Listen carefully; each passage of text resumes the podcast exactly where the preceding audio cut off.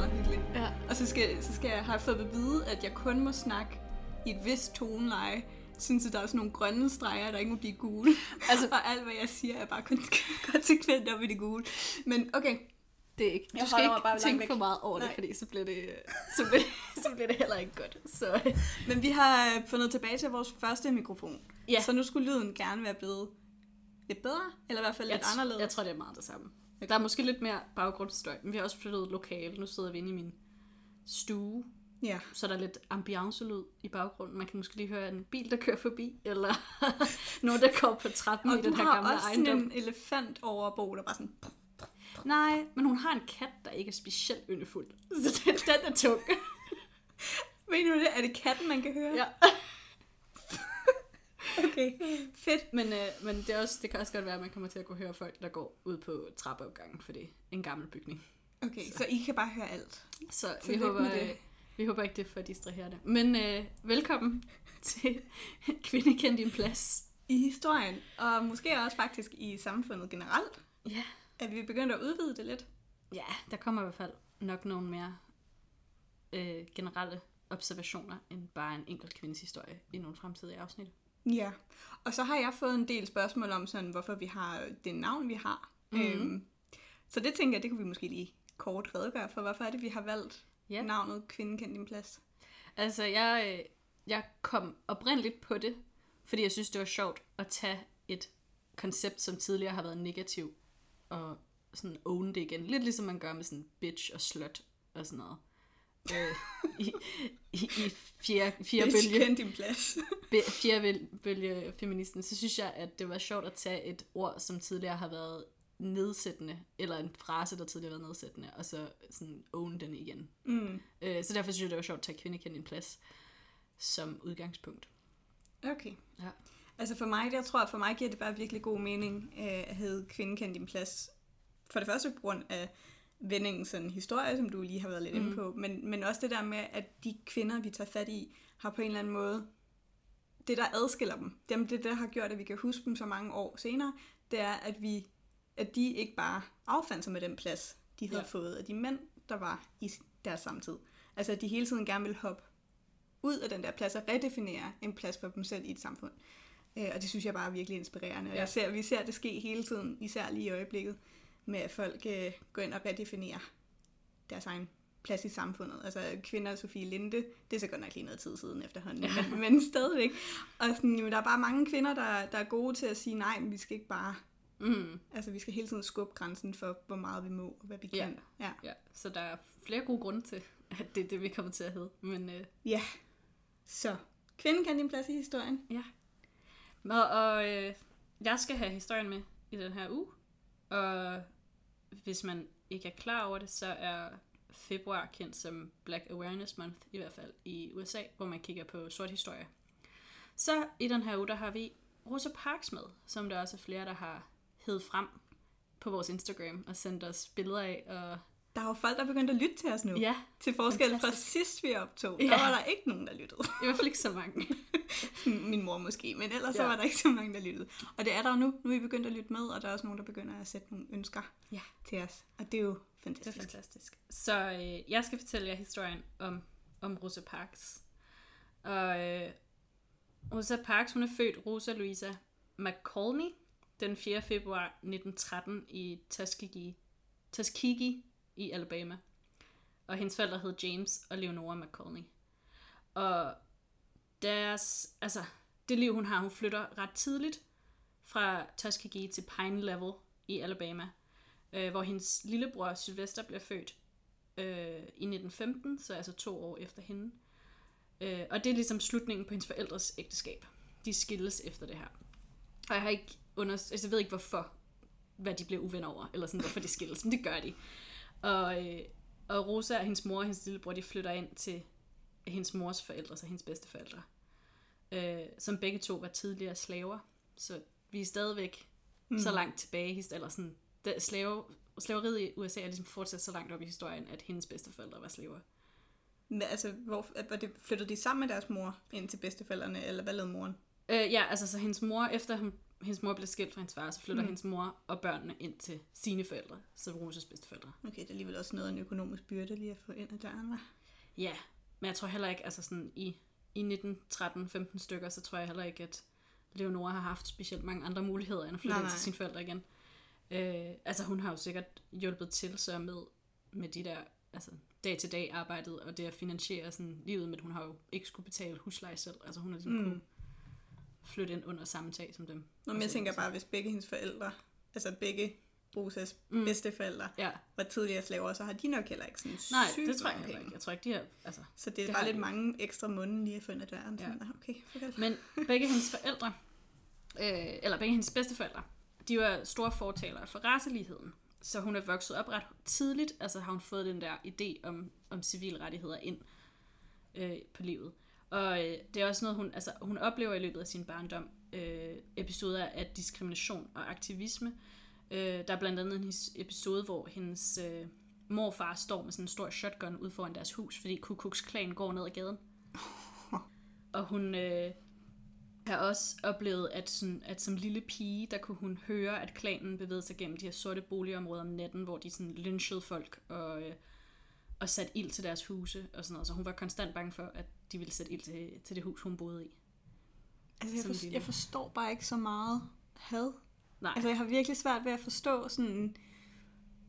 Ej, det, ja, ja, okay. okay. det gør jeg virkelig heller ikke. Men, det, altså, det gør jo... men sådan var det. Ej, ja. Ja. Øhm, og hendes, øh, altså Rosas mor, Leonora, hun var lærer, og det var super vigtigt for, hendes, for hende, at familien blev uddannet. Altså, hun lagde super meget vægt på uddannelse, det gjorde hendes forældre også. Så hun sørgede for, at Rosa hun kunne lære, altså lære at lære at skrive, men hun, hun går så på en segregeret skole for sorte børn i sin skoletid, for sådan er, sådan er systemet Ja, ja, i det Alabama ikke andre tidspunkt. Øh, og de var som regel altså sådan dårligere finansieret, så de havde dårligere materialer, der var ikke borer til alle eleverne, og generelt var det en dårligere øh, undervisning, de fik, Mm. de her sorte børn.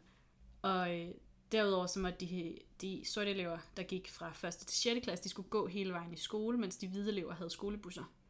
Så de skulle sådan gå gennem byen, for, mm. fra hvor de boede, som som regel også var sådan et segregeret område, til der, hvor de gik i skole. Ja. Øh, så de blev også udsat for, altså, det folk kunne finde på at gøre alle mulige ting, mens de her børn går ned ad gaden, spyt på dem og råber af dem og, og sådan nogle ting. Så det er ret, det er ret tøft situationen i USA på det her tidspunkt. Rosa hun flytter med sin mor og bror til Montgomery, Alabama, da hun er 11 år gammel. Og der starter hun på Indus- Industrial School for Girls, som er sådan en pigeskole på det her Mm. tidspunkt. Øh, og i 1929, der kommer hun på high school på Alabama øh, State Teachers College for Negroes. Så igen segregeret. Ja. Øh, og, men hun bliver nødt til at stoppe på high school, da hun er 16 år gammel, fordi at hendes bedstemor er blevet helt vildt syg, og hun skal tage sig af hende, og så efter hendes bedstemor dør, så bliver hendes mor syg, så hun skal tage sig af hende bagefter. Ved du, hvad, altså, ved vi, hvad de fejlede? Nej, det har jeg ikke kunne finde ud af. Jeg tror, det er old age, og øh, altså, jeg tror bare, det er alderdom for Okay. hendes bedstemors side. Og så ved jeg ikke, hvad hendes mor det er nok en eller anden... Jeg kan forestille mig, at det er måske sådan en luftvejsinfektion af en eller anden art, der har gjort hende svagelig. Who knows? Jeg ved det ikke. Jeg har ikke det fordi, at du har lidt corona på hjernen? Eller? Nej, men også fordi jeg tror, at der var mange, altså sådan, de bor i dårlige huse, Mm. så super fugtigt, altså sådan, der er koldt, og, der er koldt om natten i Alabama. Ja. Så jeg tror bare, at mange havde luftvejsproblemer. Altså, Okay. det er jo også, det hele kører Altså, på det kul, legit. og det hele kører på kul, og det er små lukkede rum, og Ja. de arbejder på factories, og jeg ved det ikke, jeg har ikke undersøgt, hvad de fejlede. Okay. Men de er i hvert fald begge to syge. Hvis der er nogen, der ved det, så må jeg godt lige sige til. Øh, jeg, jeg gætter, mit bud er kraft. Det kan også godt være. så så ja. Det, kunne- vi kan lave sådan et øh, vedmål, og hvis der så er nogen, der kan bede eller afkræfte, så Ja. vil det være nice. Øh, da hun er 19 år gammel, så gifter hun sig med den 10 år ældre Raymond Parks. Derfor får hun navnet Parks. Okay. Ja. Og han er barber, og så er han også medlem af National Association for the, for the Advancement of Colored People. Det hedder forkortelse NAACP. Det eksisterer stadigvæk i dag. Ja. Og øh, han støtter hende, altså han støtter Rosas ønske om at færdiggøre high school nu, hvor han ligesom har, skal tage sig af hende. Mm. Og jeg tror også på det her tidspunkt, at hendes mor er blevet rask igen, fordi hun lever i hvert fald længere end Okay, det er nok indtil, kraft, så. til, til hun er 19 år gammel. Øh, så hun bliver færdig med sin, altså hun får sit high school diplom i 1933. Så hun stoppede i 1929, og hun får det i 1930. Så det er ikke fordi, det er så mange år, hun ligesom er, er ude af skolesystemet. Og hun får også arbejde som syrske bagefter øh, i Montgomery. Og øh, hende og Raymond bliver en del af Montgomerys store afri- afrikansk-amerikanske samfund. Og på det her tidspunkt så er Montgomery under, under det, der hedder Jim Crow-lovgivning, som er sådan segregeringen ja. i USA. Og det betyder jo, at sorte mennesker kun må gå på bestemte dårligere skoler.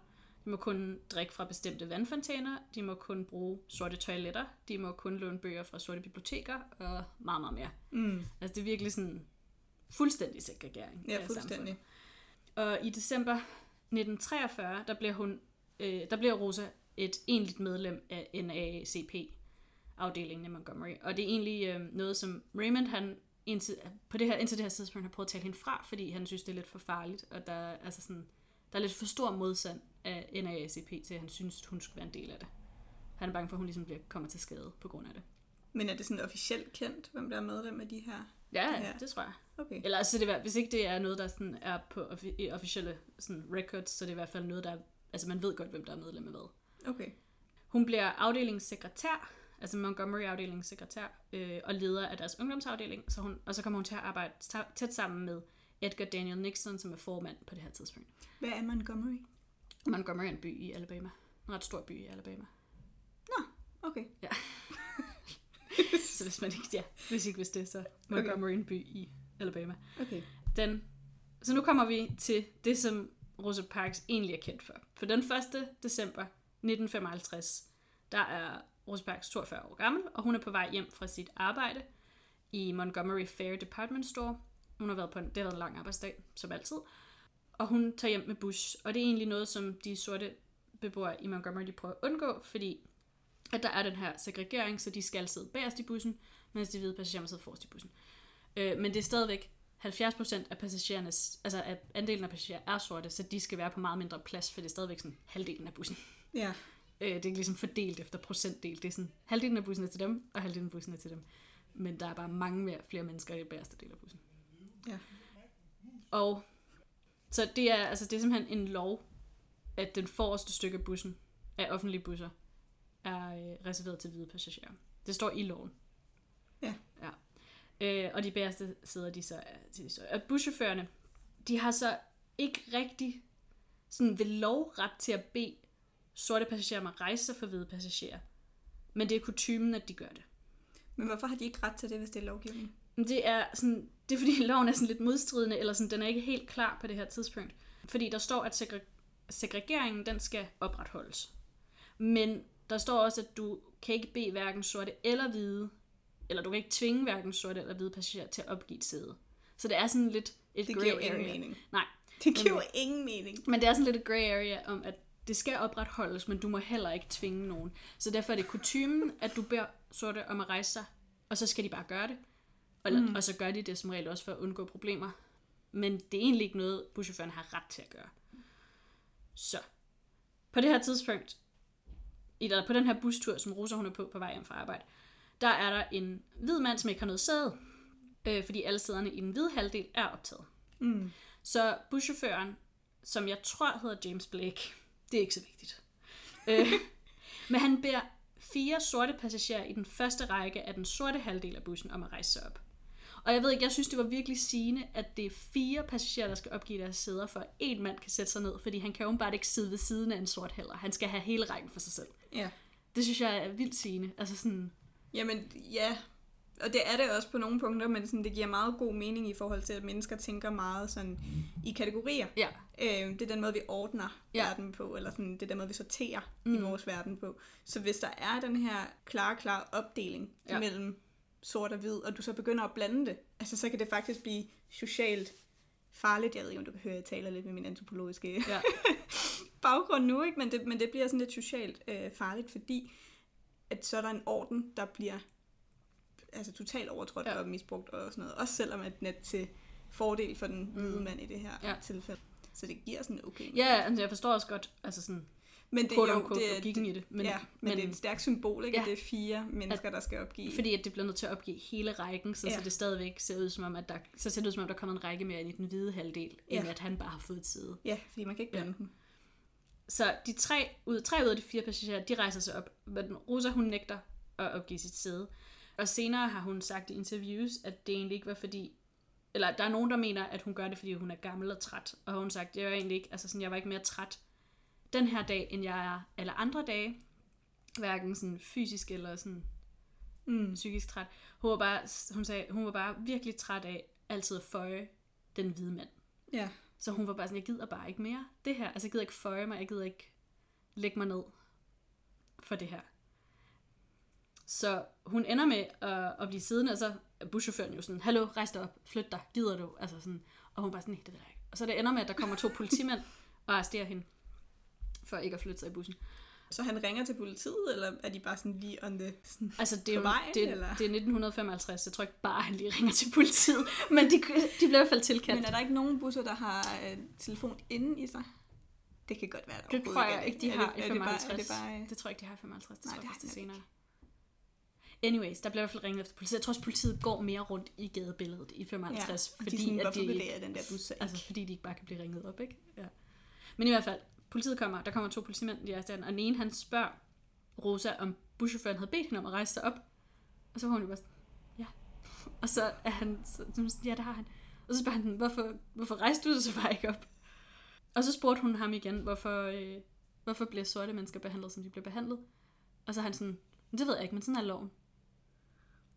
Så det er også sådan, altså, der er også mange, der bare gør det, fordi sådan gør man, agtigt, Ja, man ikke ja. har tænkt over, hvorfor, hvorfor er det, man gør det. Men jeg tror, at han var meget sådan, færre spørgsmål. Det ved jeg ikke.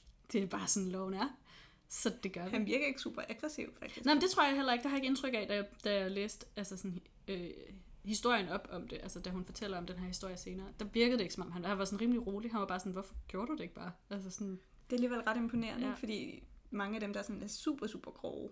ja, men jeg tror heller ikke, altså sådan, jeg tror ikke, hun gør specielt meget modstand, da politiet først kommer og arresterer hende. Så er hun jo bare sådan, jamen, Når hun bliver arresteret? Ja, hun bliver arresteret. Nå, okay, lille detalje. Så det er jo, når hun når de går med hende væk fra bussen, Nå, at hun er arresteret. At, Nå at hun- okay, at jeg han troede bare, jeg troede bare at, at de kom hen og var sådan, undskyld, øh, er du blevet bedt om at flytte? Nå, mig?" nej, sådan, nej, ja, og bliver er- arresteret ja, ja, for okay. det. Ja. Så det er ikke bare sådan en chat, de har? Nej, nej, nej. Altså, jo, den chat, de har på vej tilbage til stationen. Ja, men ikke ind i bussen. Ja, nej. Ja, okay. Jeg ved ikke, om det er inde i bussen, eller om det er, når hun er kommet ud af bussen. Men hun er i hvert fald blevet arresteret på Ja, et okay. tidspunkt. Okay, så de er ikke så chill, som jeg troede. Jeg ved, altså, de er i hvert fald ikke voldelige mod hende, kan man sige. Nej, det er også Det lidt mere, sørgeligt, at det, er det, det er også lidt sørgeligt, at det er det, der skal være sådan, okay, så er de okay. Ja, ja, det er rigtigt. Rosa, hun bruger det her ene telefonopkald, hun har på stationen til at ringe til sin mand Raymond. Of course. Altså, selvfølgelig hun det. Men slaget løber hurtigt i den her by på det her tidspunkt. Så øhm, Nixon, ham der var formand for øh, NAACP, Ja. som er hendes chef, ligesom, han, øh, han hører om det, så han er til stede, da hun bliver løsladt mod kaution Okay. på politistationen. Fordi han har nemlig gået og ventet på en, der kunne sagsøge den her segregeringslov, øh, og kunne gå i retten mod den. Men det krævede ligesom, at det var en, for det første skulle være en super modig person, fordi det er hårdt at gå imod system på den måde, som mm. enkelt menneske. Det skulle også være nogen, der var virkelig ærlige, sådan, så der ikke var noget på dem. Altså, de måtte ikke være, der måtte ikke være noget, de kunne klandres på overhovedet. De skulle være super ærlige. Mm. Og de skulle have sådan en upåklagelig, upåklagelig integritet Ja.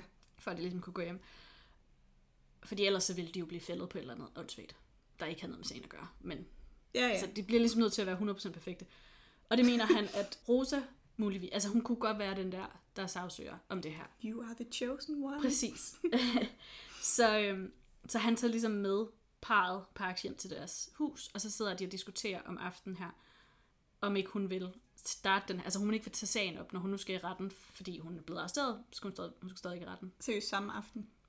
Ikke samme aften, men det er samme aften, de snakker om det. Altså hun er lige blevet løsladt, og så Nå, ja, ja, de jeg ved, ikke, Ja. jeg ved godt, det ikke er samme aften. Nu ligger jeg ved sue. Ja. det godt nok USA, men stadigvæk sådan, I will sue. Ja. Nej, men altså det er samme aften. Hun går ikke lige hjem og sådan... Nej, det er lige når hun er kommet hjem, Ja, så sidder de hun og snakker om, hvorvidt hun kan få en sag ud af det her. Fordi hun skal jo i altså når man bliver fængslet i USA, og så for kaution, så skal man stadig møde op i retten. Nå, okay. Øh, for at få en dom, fordi hun er bare blevet, altså hun er blevet, øh, hvad hedder sådan noget, varetægtsfængslet. Nå. Ja, så hun skal først få en dommer for ligesom at få en en fængselsdom, hvis hun skulle have sådan en. Ja, eller en Eller en bøde, eller, eller, whatever. ikke? Men får man så lov til at få noget af det der, man har korrektioneret tilbage? Det tror jeg ikke. Nej. Det kunne jeg ikke forestille mig. Nej, okay. Du får bare lov til at betale for ikke at sidde i brummen, mens du var varetægtsfængslet. Nej, det er også lidt træls. Ja. Men... Altså, det er ikke træls at få lov til at komme ud, men Nej, det er bare lidt sådan, træls at miste de penge, hvis ja. man er uskyldig. Ja. Altså, det er hun jo ikke i den her situation. Men, Nej. Så, Altså, og jeg tænker alligevel, er hun ikke lidt, fordi den der række var jo til de sorte. ja, men, Så det er jo faktisk, de skal... De, de, ja, men sådan er loven bare ikke. Nej. Jim Crow er bare ikke til, til de Nej, sortes fordel. nej, nej.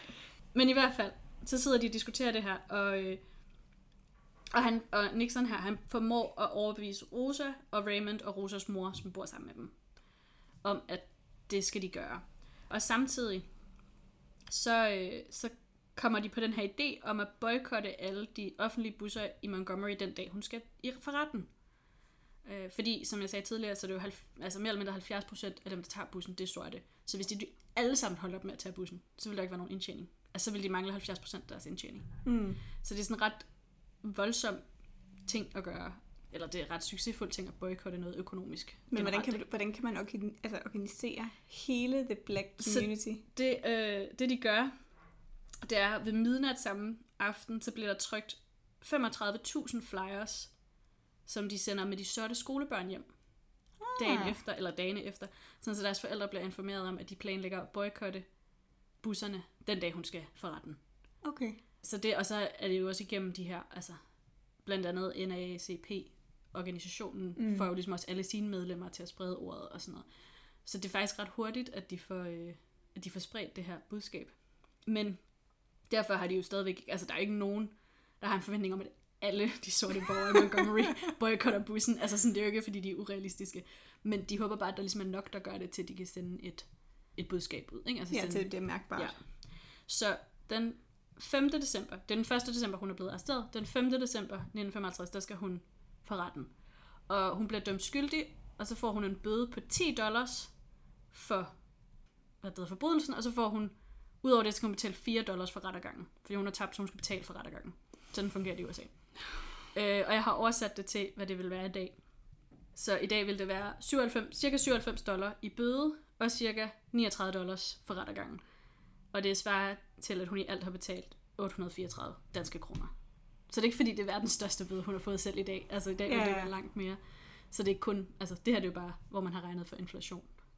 Ja. Så det er, ikke- altså, men jeg tror stadigvæk, 10 dollars på det tidspunkt har sikkert ikke været specielt fedt at skulle af med. Altså 10 dollars i 55 har der været mange penge. Ja, jeg tænker mere, altså mange penge for hvem, ikke? Jeg tænker, at Altså mange være... penge for dem, tror jeg. Ja, jo jo, Ja. men jeg tænker bare sådan, det er mange penge for, for mennesker fra det sociale lag, som Ja. Rosa Parks egentlig Ja. er fra. Men jeg tror så heller ikke, at det er heller ikke øh, et beløb, hvor man tænker sådan, så er de bare bankerot resten af livet. Nej, nej. Altså sådan, det You er will ikke never sådan, be able to pay Så på, back. på den måde det, synes jeg egentlig, at det er en ret, altså nu laver jeg air quotes her, men fair dom for det, Ja. hun har gjort. Altså hun er ikke blevet, hun er ikke blevet påbuttet en eller anden helt urealistisk dom noget- for ikke at have ville give sit sæde op i bussen. Ja, men det er rent. Ikke sådan noget ja. 69 gange livstid. Ja, eller præcis. Sådan noget, som altså, man kan få i USA. eller er sådan helt væk. fire måneders fængsel, eller sådan et eller andet åndssvagt. Altså, Ja, sådan, nej. det, det er sådan, passer egentlig meget godt med forbrydelsen, synes jeg. Altså, hvis hun skal dømmes for noget. Og hvis man ser det som en forbrydelse. Ja, præcis. Men til gengæld, så er deltagelsen i det her boykot så meget større, end de havde regnet med. Nå. Altså selv en optimisterne i, øh, altså blandt de her mennesker, er det meget, meget større, end det de havde regnet med. Så det er faktisk, så står det, at de kan udnytte momentummet til at starte øh, Montgomery Improvement Association, som kommer til at hedde øh, MIA. Og øh, deres mission er ligesom at holde styr på det her boykot. Og man vælger Reverend Dr. Martin Luther King Jr. som leder Nå. af det her. Og han er 26 år på det tidspunkt. Så det er virkelig epicentret af, hvad der bliver... Øh, Kendte de hinanden? det kommer de til. Øh, Nå, okay. Men sådan, det er virkelig epicentret af, hvad der bliver de her civile borgerrettigheder, forkæmper, whatever. Ja. Øh, Det har bare været i Montgomery, det hele bare gået ned. jamen, det har også været rigtig slemt i munden. Altså, Alabama har været slemt i forhold til sådan segregering. Og... Men har det ikke været ligesom resten af sydstaterne? Eller bare... Jo, men der er bare en Altså- meget stor andel af sorte mennesker i Alabama. Nå. Ja. Okay. Øh, Du ved så meget om Alabama. Hvad sker der? jeg har også gået på high school i USA, der har vi jo lidt mere om sådan Men, USA's men du var historie. ikke i Alabama? eller? Nej, nej, men der har vi jo, altså amerikansk historie, det er jo lidt mere i, hvad der er sket i de forskellige stater også, end bare sådan hele landets historie, ligesom vi får herover. Hvor var det, du var hen? Var det Michigan? Ja.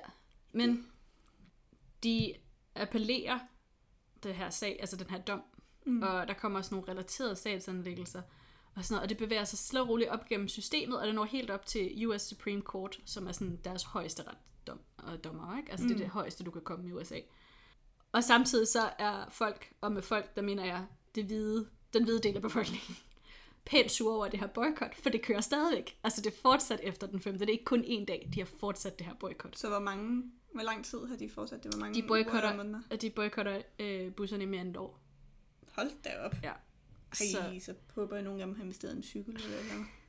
jeg ved faktisk ikke helt, hvordan de kommer rundt. Jeg, altså, jeg tror, det er sådan noget, så går de, eller så organiserer de deres egen... Øh, Egen busser? Ja, sådan, jeg ved ikke helt, det, det har faktisk ikke undersøgt, men jeg kunne forestille mig, at de, altså, de fikser det jo på en eller anden måde. Ja. For ellers så ville de ikke kunne opretholde det et helt år.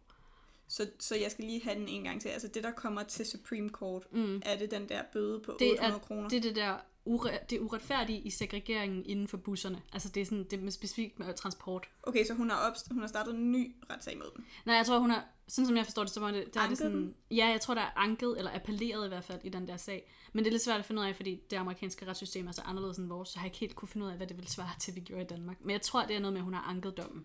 Så hun har jo i princippet, det er lidt, det er lidt fedt, man kan det i Ja. USA, så hun har i princippet taget en sag, og så har hun været sådan, okay, det kan godt være, I øh, kender mig skyldig i det her. Ja. Jeg vil gerne lige øh, sige, at I er nogle røvhuller. Ja, det kan også godt være, at hun har lagt sag an mod dem bagefter. Ja, det giver det bare at lidt mere mening, den at der det er en ny sag. Det kan godt være. Det er i hvert fald, den bevæger sig, sagen omkring hendes, specifikt hendes sag om at blive, af- altså sådan, om at skulle opgive et sæde i Ja. bussen. Det er den, der ligesom bevæger sig op. Ja. Men så kommer der også andre sager til, som er lignende, som sådan sideløbende også ligesom kommer med, og det skubber det hele vejen op til Supreme Court.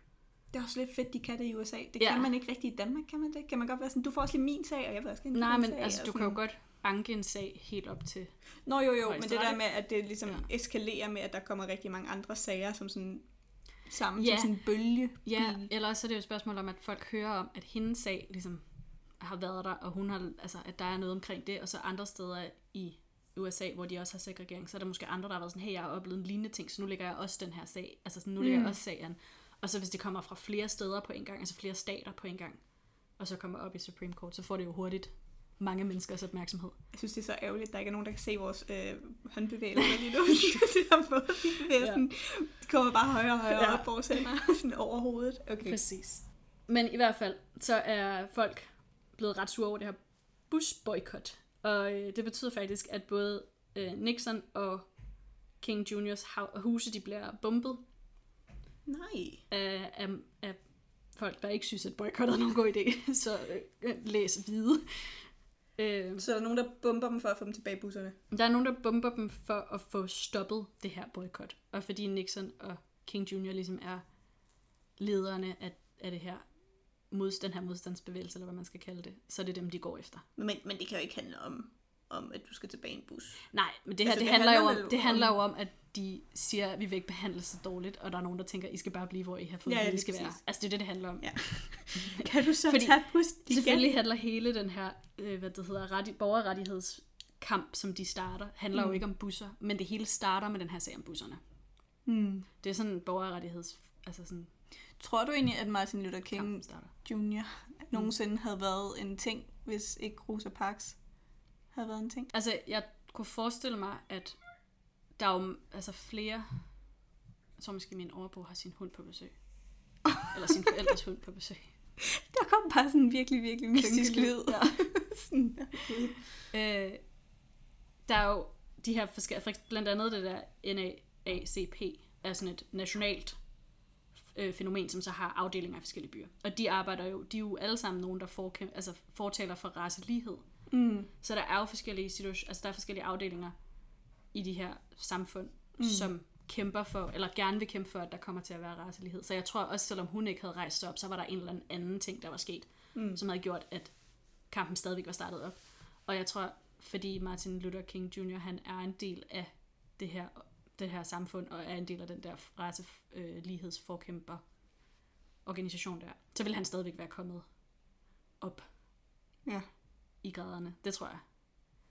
Jeg tror ikke, at hendes, hvad det hedder, hendes sådan modstand i sig selv Men det er jo det, der er Altså svært. sådan- Altså, Altså, det er jeg tror det, der er stadigvæk, det var sket, selvom hun havde rejst op. Ja. Ja. Så Okay. okay. det bare, måske var det sket et halvt år senere, måske var det sket to år senere, og det havde været en eller anden situation, der havde frembragt det. Men der var så meget tension på det her tidspunkt, at det var sket uanset hvad, tror jeg. Og det er jo det, der er lidt interessant, ikke? Altså sådan er det jo med rigtig, rigtig mange ting. Vil der være kommet en første verdenskrig, hvis ikke der havde været et skud i Sarajevo, og vil der have, altså alle de her Ja. ting, det er jo svært Altså, at... det, det tror jeg også i forhold til Første Verdenskrig, det ville der helt sikkert, fordi de var så kamptørstige. Altså, Ja, de var ja. så krigstørstige i alle de europæiske lande på det tidspunkt. De ville bare gerne have en krig. Så det, de ledte jo bare efter en undskyldning for at få lov at starte en krig. Det er jo det. Det er jo Så- lige præcis det. Altså, så det men, men på den anden side, så her. var der jo nogle alliancer, som mm. gjorde, at alle blev troet, og nu snakker vi om noget helt andet. Ja. Rosa Parks. Lad os uh, komme tilbage til, til Rosa Parks. Okay. Så Nixon og King Juniors hus de bliver pumpet, fordi at folk er utilfredse med boykottet.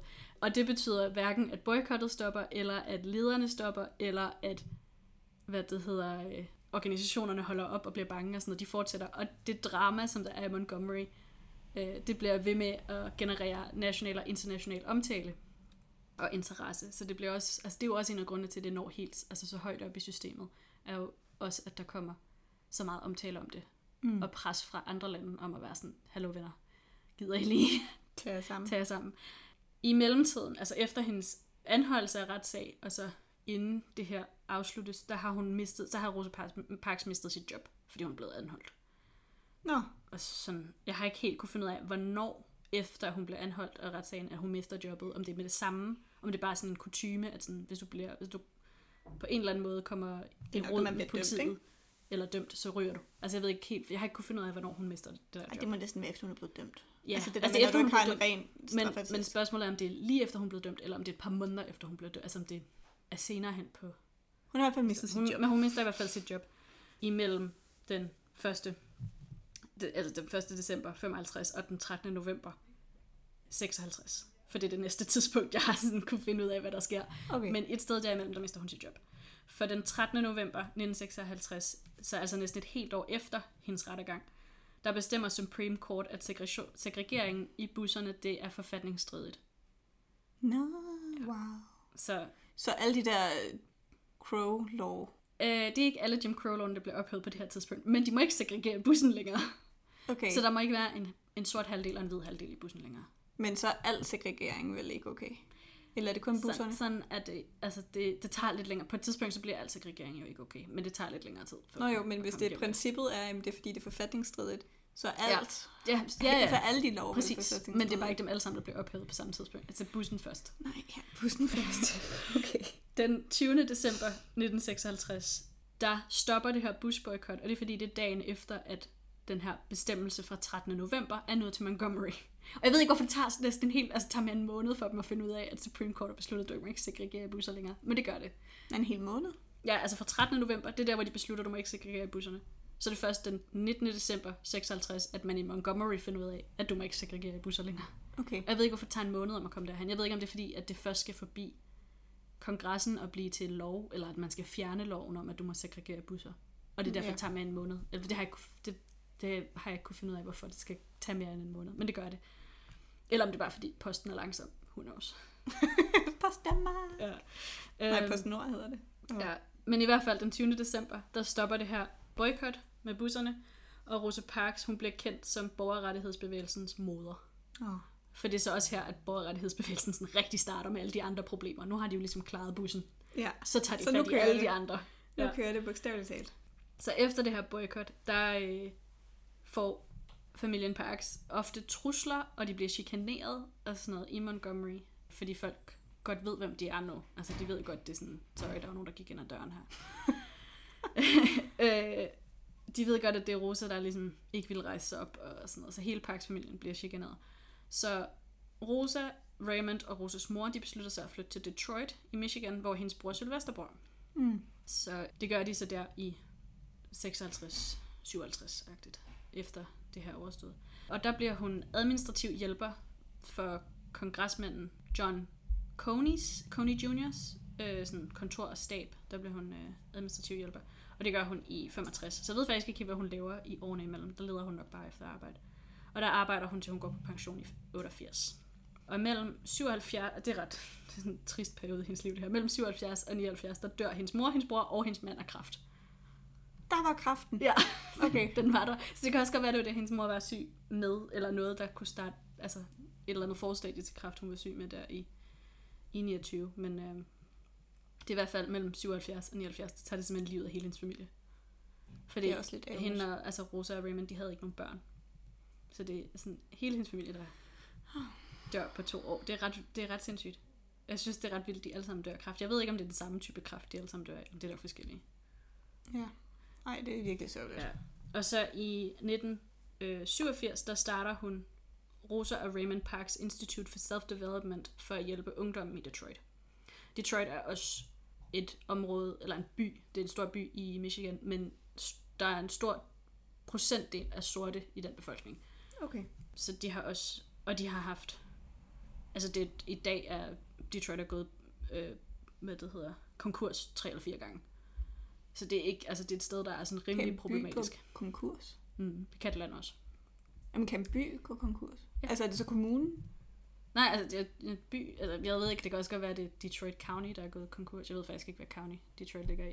Men det er i hvert fald, altså deres økonomi er helt forfærdelig, og Nej, det er går, det, Detroit har en, en ret øh, problematisk historie. Var det Øhm, Detroit, du gik i højskole?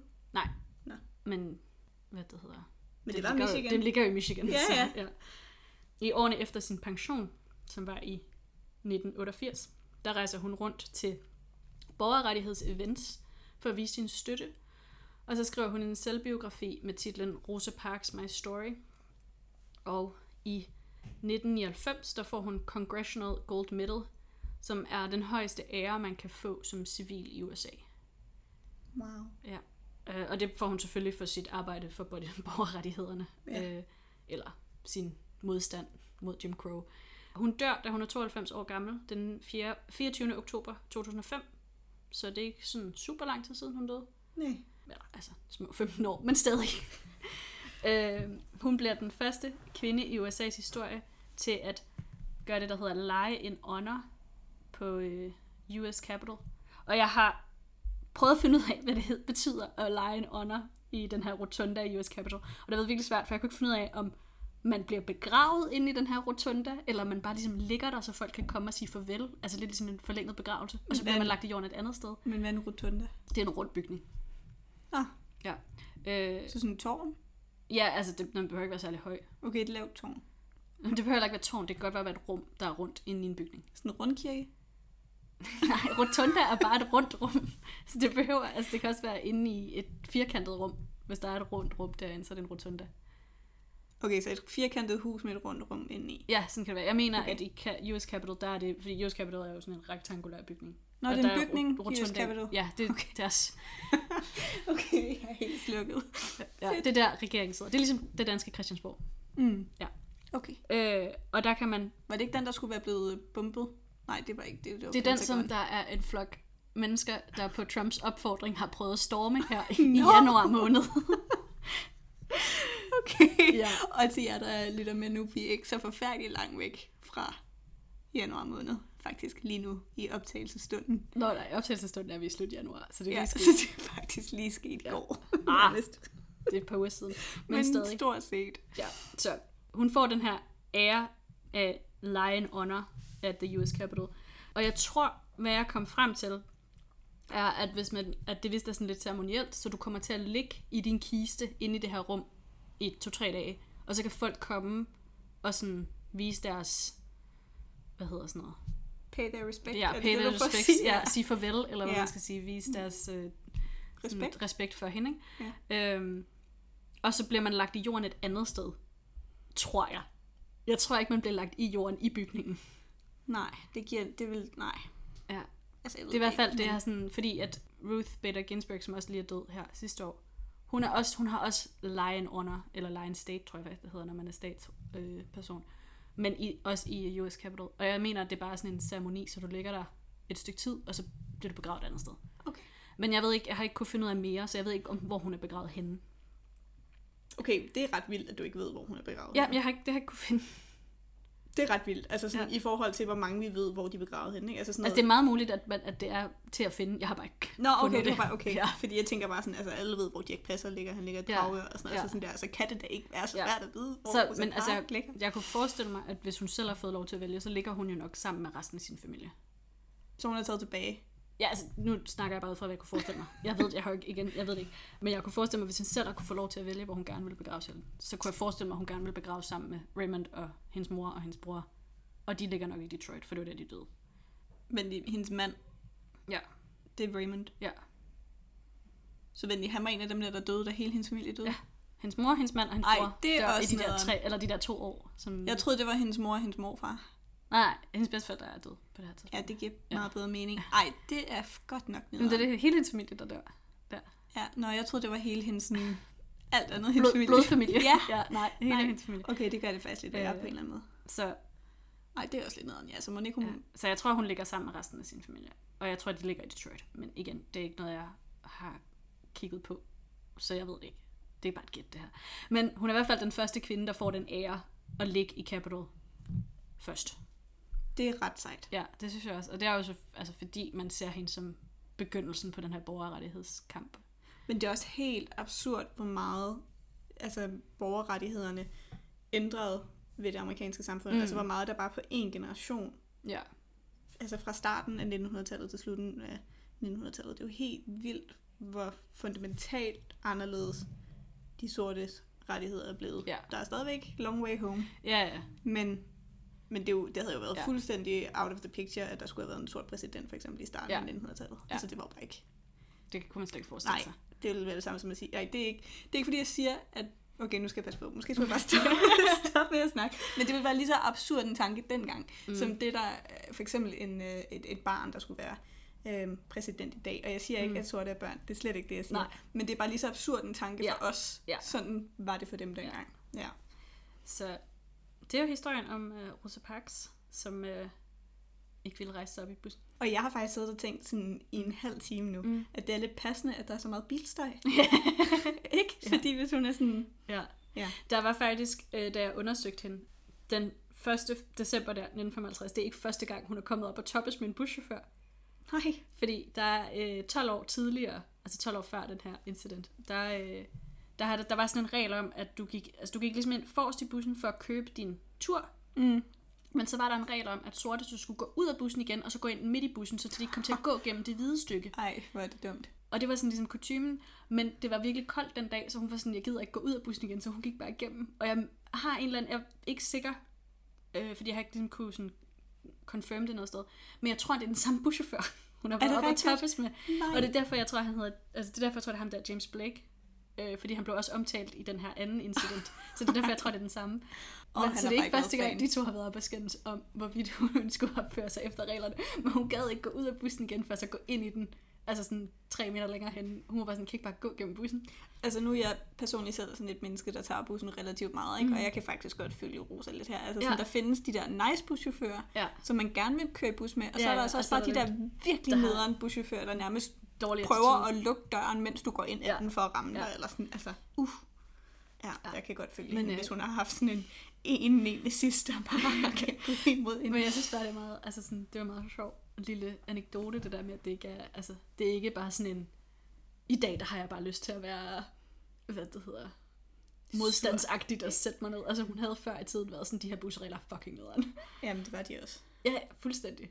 Og det er også, altså det er virkelig, øh, det er virkelig underligt det der, altså sådan, så skal du gå ind og købe billetten samme sted som alle andre, men du bliver nødt til at gå ud for at gå ind igen et andet sted i bussen, ikke? Altså Mm. det er jo super underlig regel. Men jeg var faktisk ret sikker på, at det, det der interesserer mig, noget af det, der, interesserer, der er Mm. mange ting, der interesserer mig, men noget af det, der interesserer mig ved denne her historie, det er jo, at Rosa Parks i princippet, jeg har altid troet, hun havde siddet på en hvid mands side. Nej, hun sad i den sorte del. Det gjorde hun Ja, nemlig. Hun men, var de, bare sådan men de skulle for- udvide den hvide, fordi der var en hvid mand, som, åh oh gud, ikke måtte stå op. Så altså det er jo ikke engang, fordi der er nogen, der er aktivt er gået hen og været sådan der, giv mig dit sæde, hvide mand. Eller sådan, Nej, nej. altså det er ikke fordi, at, men Nej. der er ikke nogen, der aktivt er gået hen og har sat sig på en hvid mands Nej. sæde. Det er simpelthen bare nogen, der har været sådan, okay, vi har det nede nok i forvejen. Jeg Ja. gider ikke det her Præcis. pis mere. Jeg havde egentlig også, før jeg læste op på historien, haft det, det indtryk, at hun havde sat sig forrest i bussen. Ja. Men det har hun jo. Hun har bare siddet forrest i den bagerste halvdel af bussen.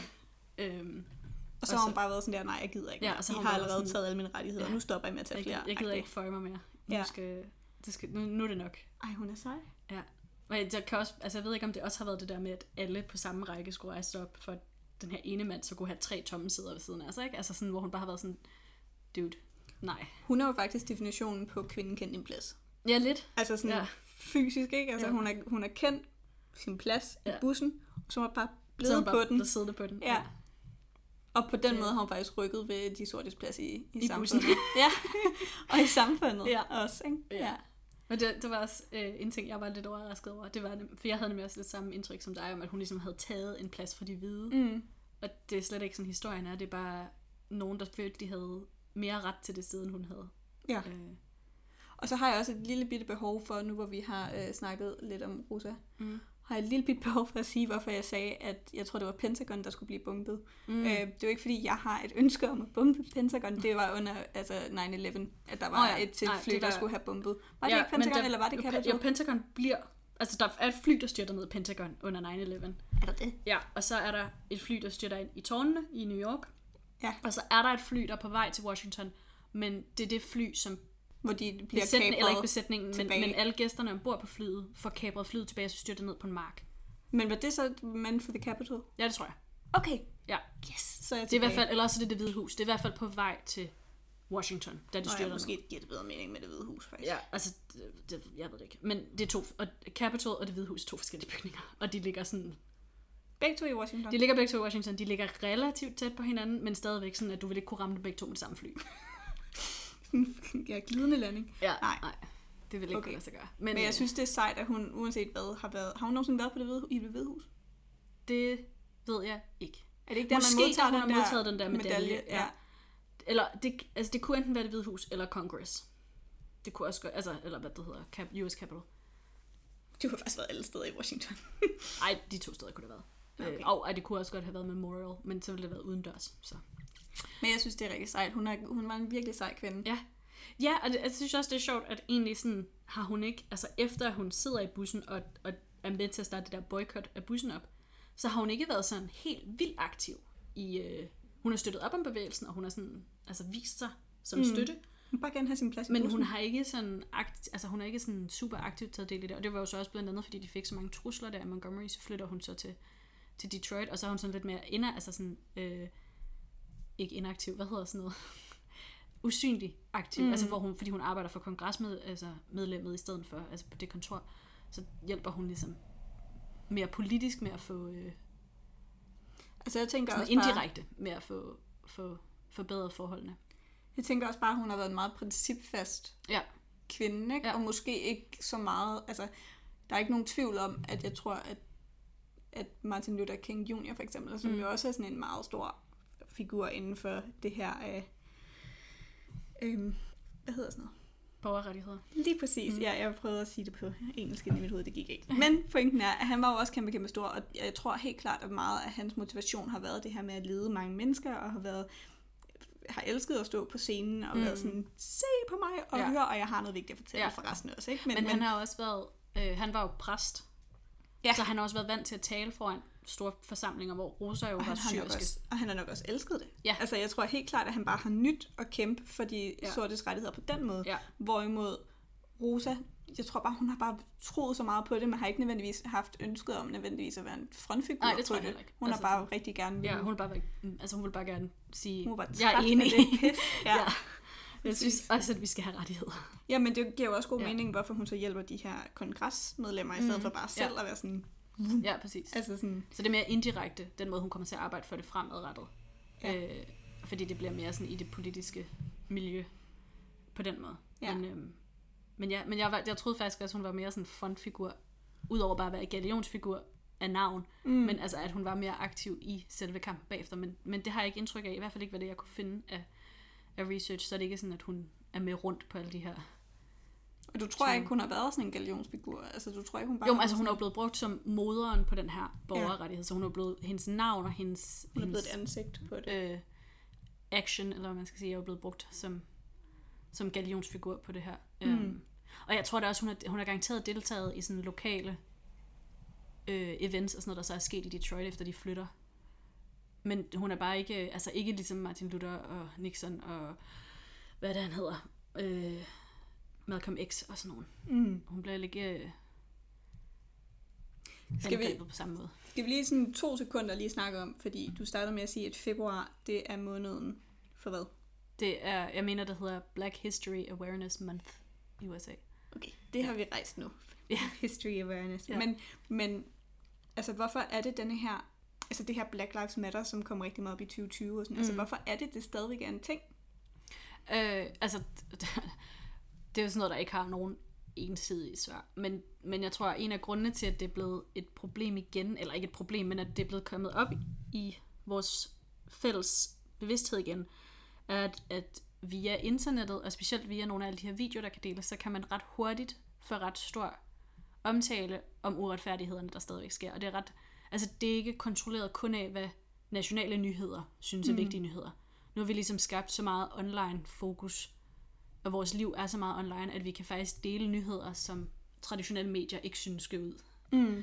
Øh, Så det har jo helt sikkert været med til ligesom at, at sætte fokus på, hvor uretfærdigt systemet er i USA. Og det er system, har været uretfærdigt altid. Og Mm. det har man jo også godt vidst. Men jeg tror, det der med, at der lige pludselig er billeder på det, der er lige pludselig videoer på, hvor uretfærdigt de bliver behandlet, og hvor forfærdelige de her ting er.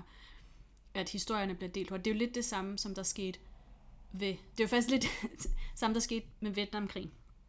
Øh, det er jo, Vietnamkrigen er jo den, en af de første krige, hvor der sådan virkelig aktiv har været en antikrig Mm. øh, organisation. Der var også, altså, man var også imod, at Første Verdenskrig skulle starte i Europa, men det var mere sådan tilbagetrukken. Mm. Øh, og det er blandt andet, fordi man ikke har været klar over, hvor forfærdeligt det er at være i krig. Du blev lidt mere klar over det i Første Verdenskrig, fordi der kom så mange hjem, som var såret og fuldstændig ødelagt, og man blev mere opmærksom på, hvor dårlig krig er for psyken, Ja. og for kroppen og for samfundet. Men Vietnamkrigen er den første krig, hvor der kommer billeder og videooptagelser og journalister med ud i felten, med ud i krigen, mm. og så sender dem tilbage igen. Og så er det jo folk virkelig for øjnene op for, hvor forfærdeligt det er, hvis de ikke selv har, altså uden selv at have været der. Og så, så det er jo også en del af det, det der med, at du lige pludselig kan alle dem, som ikke oplever det til daglig, se, hvor skidt det er. Men jeg tror, faktisk så vil jeg gerne prøve at spole den lidt mere tilbage, fordi jeg tror, det er nemt. Nu, tror, nu, altså, nu har der lige været Black Lives Matter, og jeg tror, mm. på den front, så er vi jo alle sammen blevet lidt mere...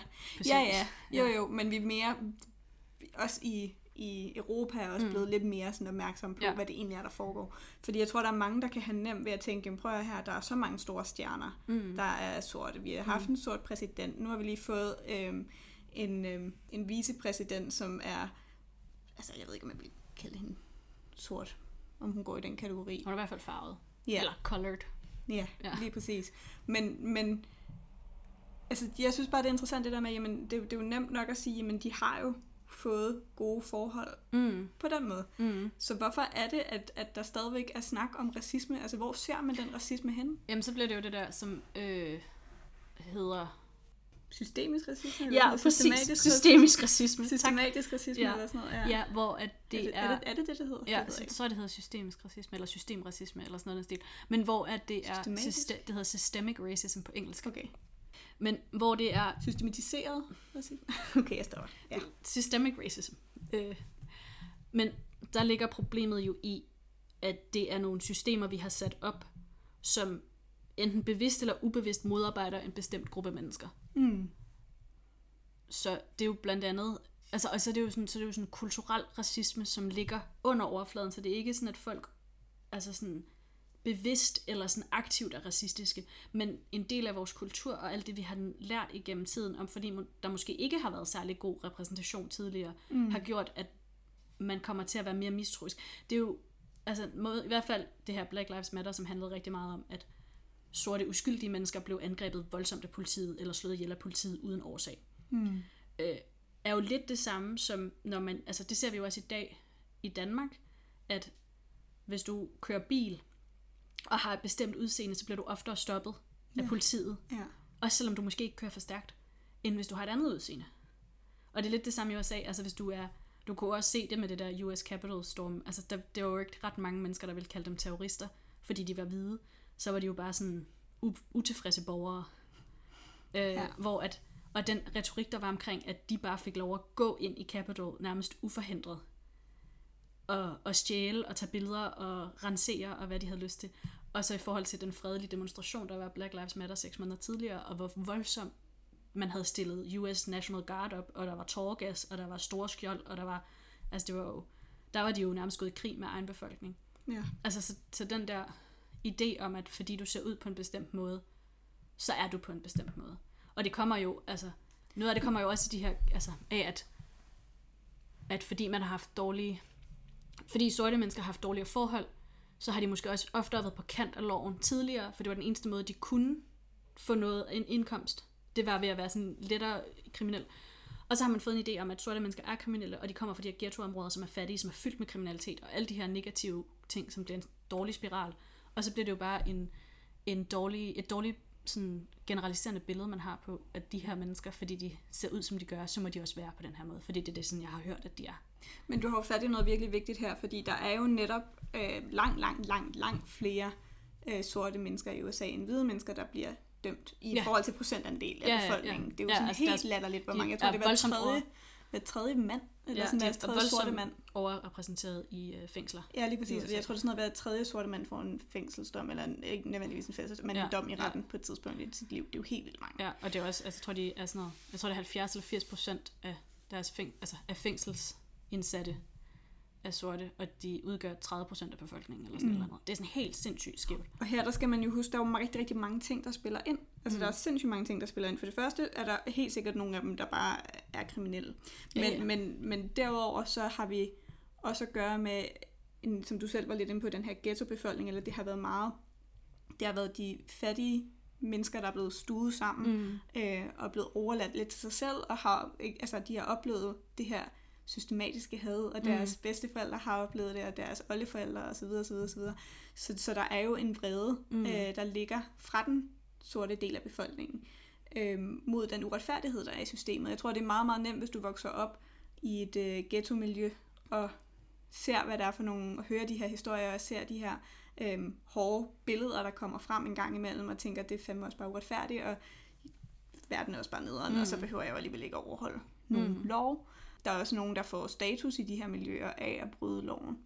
Og så er der også bare rigtig mange af dem, der er fattige, og især i USA, men jeg tror faktisk også i Danmark, men især i USA, der afhænger det bare sindssygt meget af, hvad, hvad har du råd til, når det kommer til en, øh, altså advokater. Mm. Så hvis du ikke har råd til særligt dygtige advokater, så får du bare mm. en hårdere... Øh, Ja, altså hvis du, når du bliver arresteret, så er det i hvert fald... Men der er jo også bare... Altså, du behøver nærmest ikke engang blive arresteret for at være blevet dømt for noget, du ikke har gjort. Altså sådan... Der er jo bare en stigma imod den her men jeg tror, jeg tror, den er meget sådan... Jeg har en, øh, en... Kan man godt sige, det er en svigerfar, når jeg ikke er gift? Men jeg har en svigerfar, Mm. der er politimand. Mm. Og han øh, har nogle virkelig, virkelig, virkelig hårde øh, fordomme omkring indvandrere. Mm. Og det har jeg snakket lidt med min kæreste om, og min kæreste siger, at det er fordi, at han har jo været politimand, så han har jo set de her miljøer. Han har jo Mm. set, hvor hårdt det er derude, og hvor dårligt de behandler, og bla, bla, bla, bla. Mm.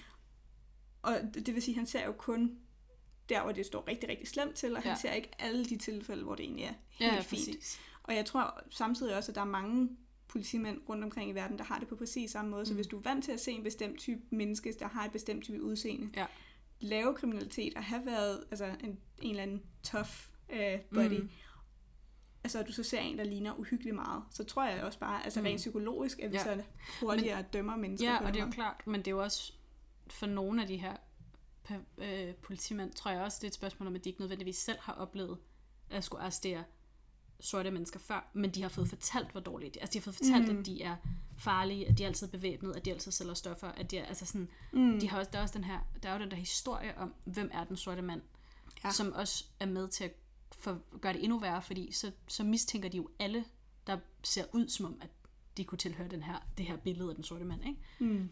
Øhm, og det er jo det, der er sket med nogle af de der situationer, som har været så forfærdelige her i løbet af 2020, med folk, der er blevet slået ihjel helt Mm. uskyldigt, fordi at de har haft hånden i lommen, eller fordi de har, har, ikke, altså, har taget for lang tid om at putte hænderne bag hovedet, eller fordi at politimanden har været lidt trigger happy den dag, ikke? eller har haft et indet had, racistisk had, som de så har kunne udnytte, altså hvor de så har kunne udnytte deres position som politimænd og sige, Nå, men jeg var bange for min egen sikkerhed, når det i virkeligheden bare er et spørgsmål om, at de er racistiske. Men det kan også være, at de har været rigtig bange, fordi at de ikke har, altså, fordi de på en eller anden måde har været uoplyste, eller sådan, mm. Mm. ikke har fået de her virkelig, virkelig vigtige ting at vide omkring, hvordan, hvad fun, hvordan fungerer. Altså det er jo klart socialt miljø og, og arv og alt det der. Altså der er jo, jo mere du er i det samme miljø, jo mere mm. du får de samme historier ja. ved. Jeg kan se det, jeg arbejder med unge mennesker, jeg arbejder med unge indvandrere. Jeg kan se, at hvis de hele deres skolegang har fået at vide, at ja, altså indvandrere I er nederen, og I, Ja, ja, I er problemer, og I, altså sådan, Ja. ja. så bliver der et Det er problem. jo for- en selvforstærkende... Fuldstændig, det er en, proce- det er en Ja. profeti. Ja. Selvforstærkende profeti, der går, der går i opfyldelse. Hvis du hele dit liv har fået Ja. at vide, at det er sådan her, du er, så skal der godt nok Ja. meget til. Jeg undersøgte faktisk, øh, da, altså, der i foråret, da Black Lives Matter rigtig tog fat, men også da det der Blue Lives Matter mod, mod, modbevægelse startede, øh, hvad det krævede at blive politimand i USA. Mm. Og det er en 6 måneders uddannelse. Ja, Så det er, heller langt. ikke, det er virkelig ikke ret lang tid. Altså det kræver, det kræver, at du har en college-uddannelse først. Altså du skal have sådan en grund-college-uddannelse, Mm. som svarer lidt niveaumæssigt lidt over vores gymnasielle uddannelse, men det er jo ikke en fuld, sådan, fordi deres system er anderledes, så det er ikke en fuld uddannelse i et eller andet, Mm. altså sådan samfundsfag eller sådan whatever, ikke? Ja. Øhm, og så er det seks måneder på politiskolen, hvor i Danmark, der tager det tre år, tror jeg, at blive politimand. Tre eller fire år at blive politimand. Har de ikke lige fået den ned til tre år? Det kan godt være. Men det, det er også fordi, der er noget af det, hvor du er i praktik, så jeg ved ikke, om man tæller det med. Jamen, nej, Ja. ja. nu kan jeg godt mærke, at jeg bevæger mig ud på sådan et område, jeg ikke Ja, jeg, fordi jeg har under, jeg undersøgt nemlig både den danske og den engelske, eller både den danske og den amerikanske. Og den danske, det er sådan noget, jeg tror det er i hvert fald to fulde år på skolebænken, og så er der noget praktik Mm. indimellem. Og så kan du så specialisere dig og sådan noget. Men jeg synes bare, det var interessant at se, hvor stor forskel der var på, hvor lang tid det tog at blive politimand. Ja. Og det er jo også, altså, og nogle af, altså sådan der, altså det kan jo også godt være en af grundene til, at der har været nogen, som er blevet politimænd, og har været trigger-happy i USA, og som har haft altså sådan racistiske tendenser, som har fået lov at få den der magt, som det er at blive politimand, og som ikke har haft det psykiske, øh, den psykiske undervisning til at håndtere stresssituationer. Mm. Altså for eksempel den, en af de første med ham der, Trevor Martin, som var den unge dreng, som havde slik i lommen og skulle tage hånden ud, eller mm. havde sin punkt i lommen, eller sin telefon i lommen, eller sådan noget. Hvor han er ved at tage hånden ud, og de tror, han har en pistol, og så skyder de ham. Mm. Det kunne man også gøre, altså det kan jo også sagtens være, fordi de politimænd, der står i situationen, ikke har fået nok psykisk, altså sådan ballast og træning i at håndtere stresssituationer, mm. til de ikke, altså at det er bare sådan en reaktion, der kommer med det samme, i stedet for lige at se, se situationen an. Ja. Øhm, så det kunne jo også have noget at gøre med, at uddannelsen simpelthen ikke er god nok, og det er for let at blive politimand. Men det er jo super kompliceret. Det er jo også derfor, det er Det svært bare lige at komme, komme til livs Ja. med noget simpel lovgivning. Ikke? Fordi Ja. det, det er noget, der ligger så dybt i os. Altså også det her Mm. med, igen, jeg vender tilbage til den der måde, jamen, hvis du er i et meget, meget fattigt miljø, øh, og du vokser op i nogle traumatiserede hjem, jeg tror, at nogle af de her mennesker, hvis det går langt nok tilbage, så har de jo været øh, slaver engang, og de mm. har godt nok haft det hårdt, og der har Ja. været meget misbrug og meget vold, og, og nogen, jeg siger ikke, at det er sådan i alle sorte Mm. hjem overhovedet, men, men hvis du tager det traume med dig, bare ja. en eller to generationer, så har du nogle meget, meget aggressive mennesker, Mm. og meget den måde, du, du socialiserer dig på, når du ikke har særlig meget plads derhjemme, det er ude på gaden, og lige pludselig så begynder du at have et miljø, der ikke er særlig fedt, og, Mm. og der er bare rigtig, rigtig meget, der kan forklare det, som ikke handler overhovedet om, om race, eller om religion, eller om noget som helst andet, end at der bare har været nogle mennesker, der har været meget, meget, meget lavtstående i samfundet, som nu skal på en eller anden måde prøve at blive løftet mm. op. Samtidig med, at det kan vi kun gøre, hvis vi giver dem lov til det rent psykisk. Altså Mm. hvis vi siger, okay, vi bliver nødt til at acceptere, at de er på lige fod med os. Ja.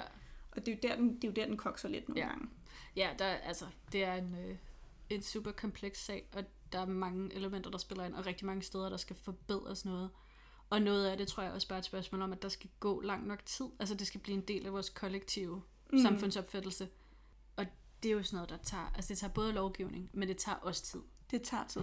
Og det er jo også, det er også derfor, der er, altså jeg tror faktisk, at det, er opmærksomhed på det, eller sådan, altså oplysning omkring det. Det kræver også, at folk ved, at det er et problem, at de kan gøre noget ved det. Ja, lige præcis. Altså er der, er der en lov, jeg ved faktisk ikke, om der er en sådan uformel lov omkring det, men, men i rigtig, rigtig, rigtig mange Hollywood-film, mm. der er der minimum en sort person med, øh, som er god, tror jeg det er. Eller sådan. Altså sådan, der, man, man begynder at skulle se flere og flere af de her, Ja. sådan, altså rent visuelt, også i situationer, hvor det ikke giver mening. Ikke? Hvis det er sådan en rekonstruktion af 1600-tallet, så har du lige pludselig en adelskvinde, der har en anden farve end, Mm. mm. end hvid, og det vil bare Ja. ikke være sket. Altså. Nej, der er jo altså, der er forskellige ting i det. Jeg tror ikke, der er en lov som sådan. Altså, der er ikke en regeringslov om, mm. Mm. at du skal gøre det.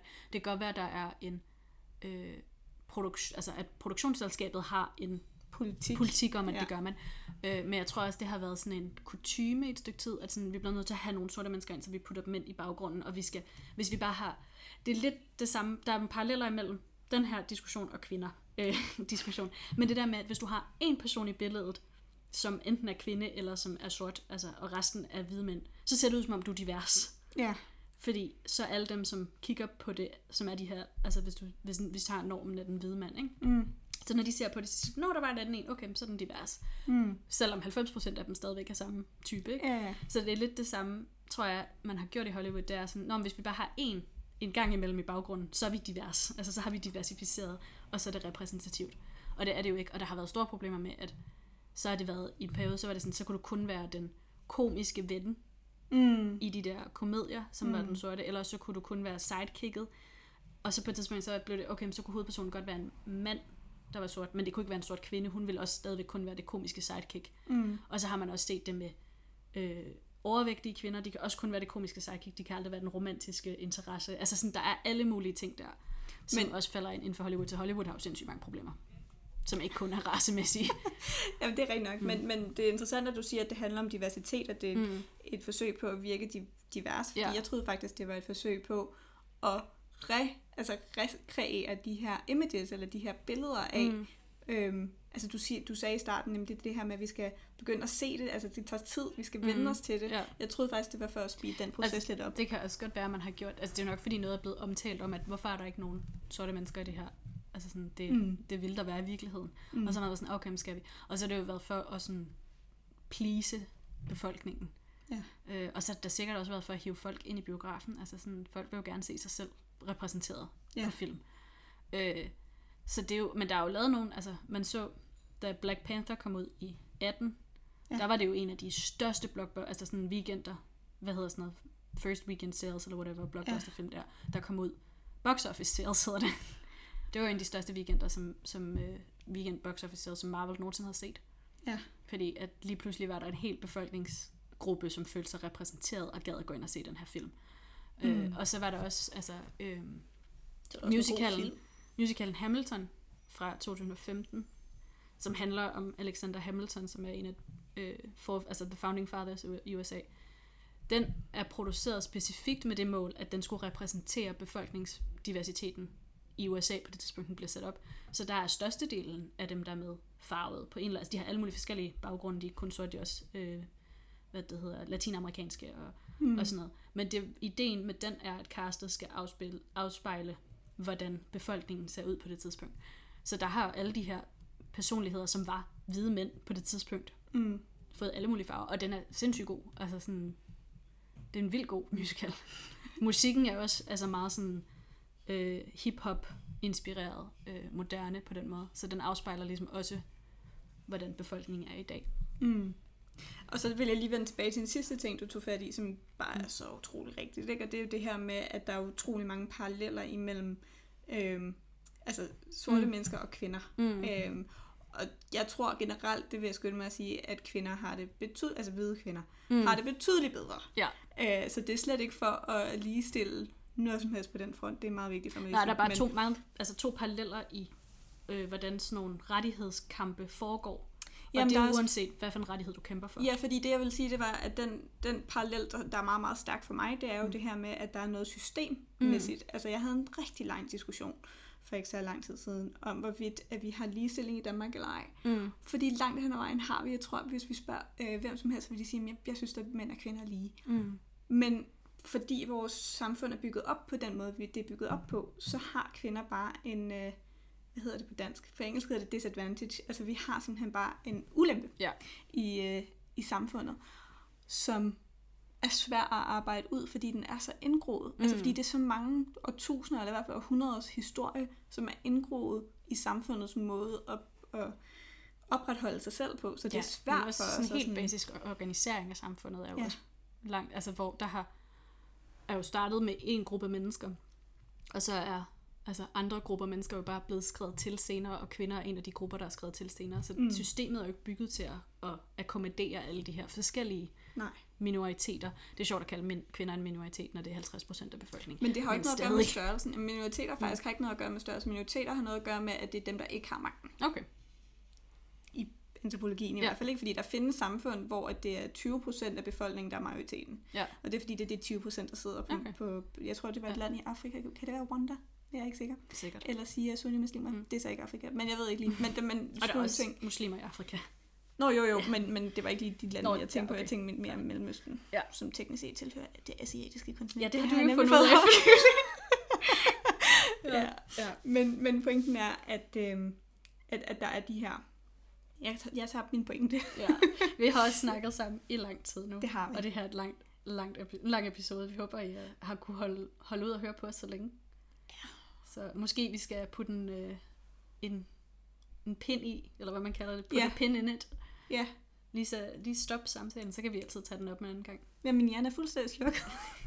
det var som om, det jeg sagde i Mellemøsten, så var sådan, nej, det var minoriteter og majoriteter. Ja. Man kan godt være en majoritet, selvom man er et mindretal. Ja, Ja. ja. bum, færdigt, det var det, ville. Okay. Godt. Vi, øh, vi vil gerne sige tak for i dag. Det vil vi gerne, og tak fordi I har lyttet med så Ja. længe, hvis I stadigvæk lytter med. Vi har haft nogle episoder, der har været længere end det her. Jo, Men jo. ja, Anne Boleyn, hvis man, shout out til Anne Boleyn, hvis man vil lytte til det. Men, Jeg tror også, øh, Emilie er har det over en time. ja, det er det. Ja.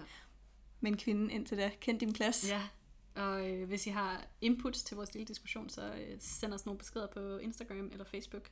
ja, Så svarer vi gerne igen. I kan finde os ind på Instagram på det, der hedder KKDP. Det er altså for Kvinde Kend Din Plads. KKDP Podcast. Ja. Øh, og det, ellers kan man skrive Kvinde Kend Din Plads. På, ja, du kan finde os på, På på Facebook. både, både øh, vores øh, ad name og vores navn på Facebook. Ja. Søg det. Vi vil glæde os til at høre fra jer. Ja, Tak for den gang. vi ses i næste uge. Det gør vi. Hej.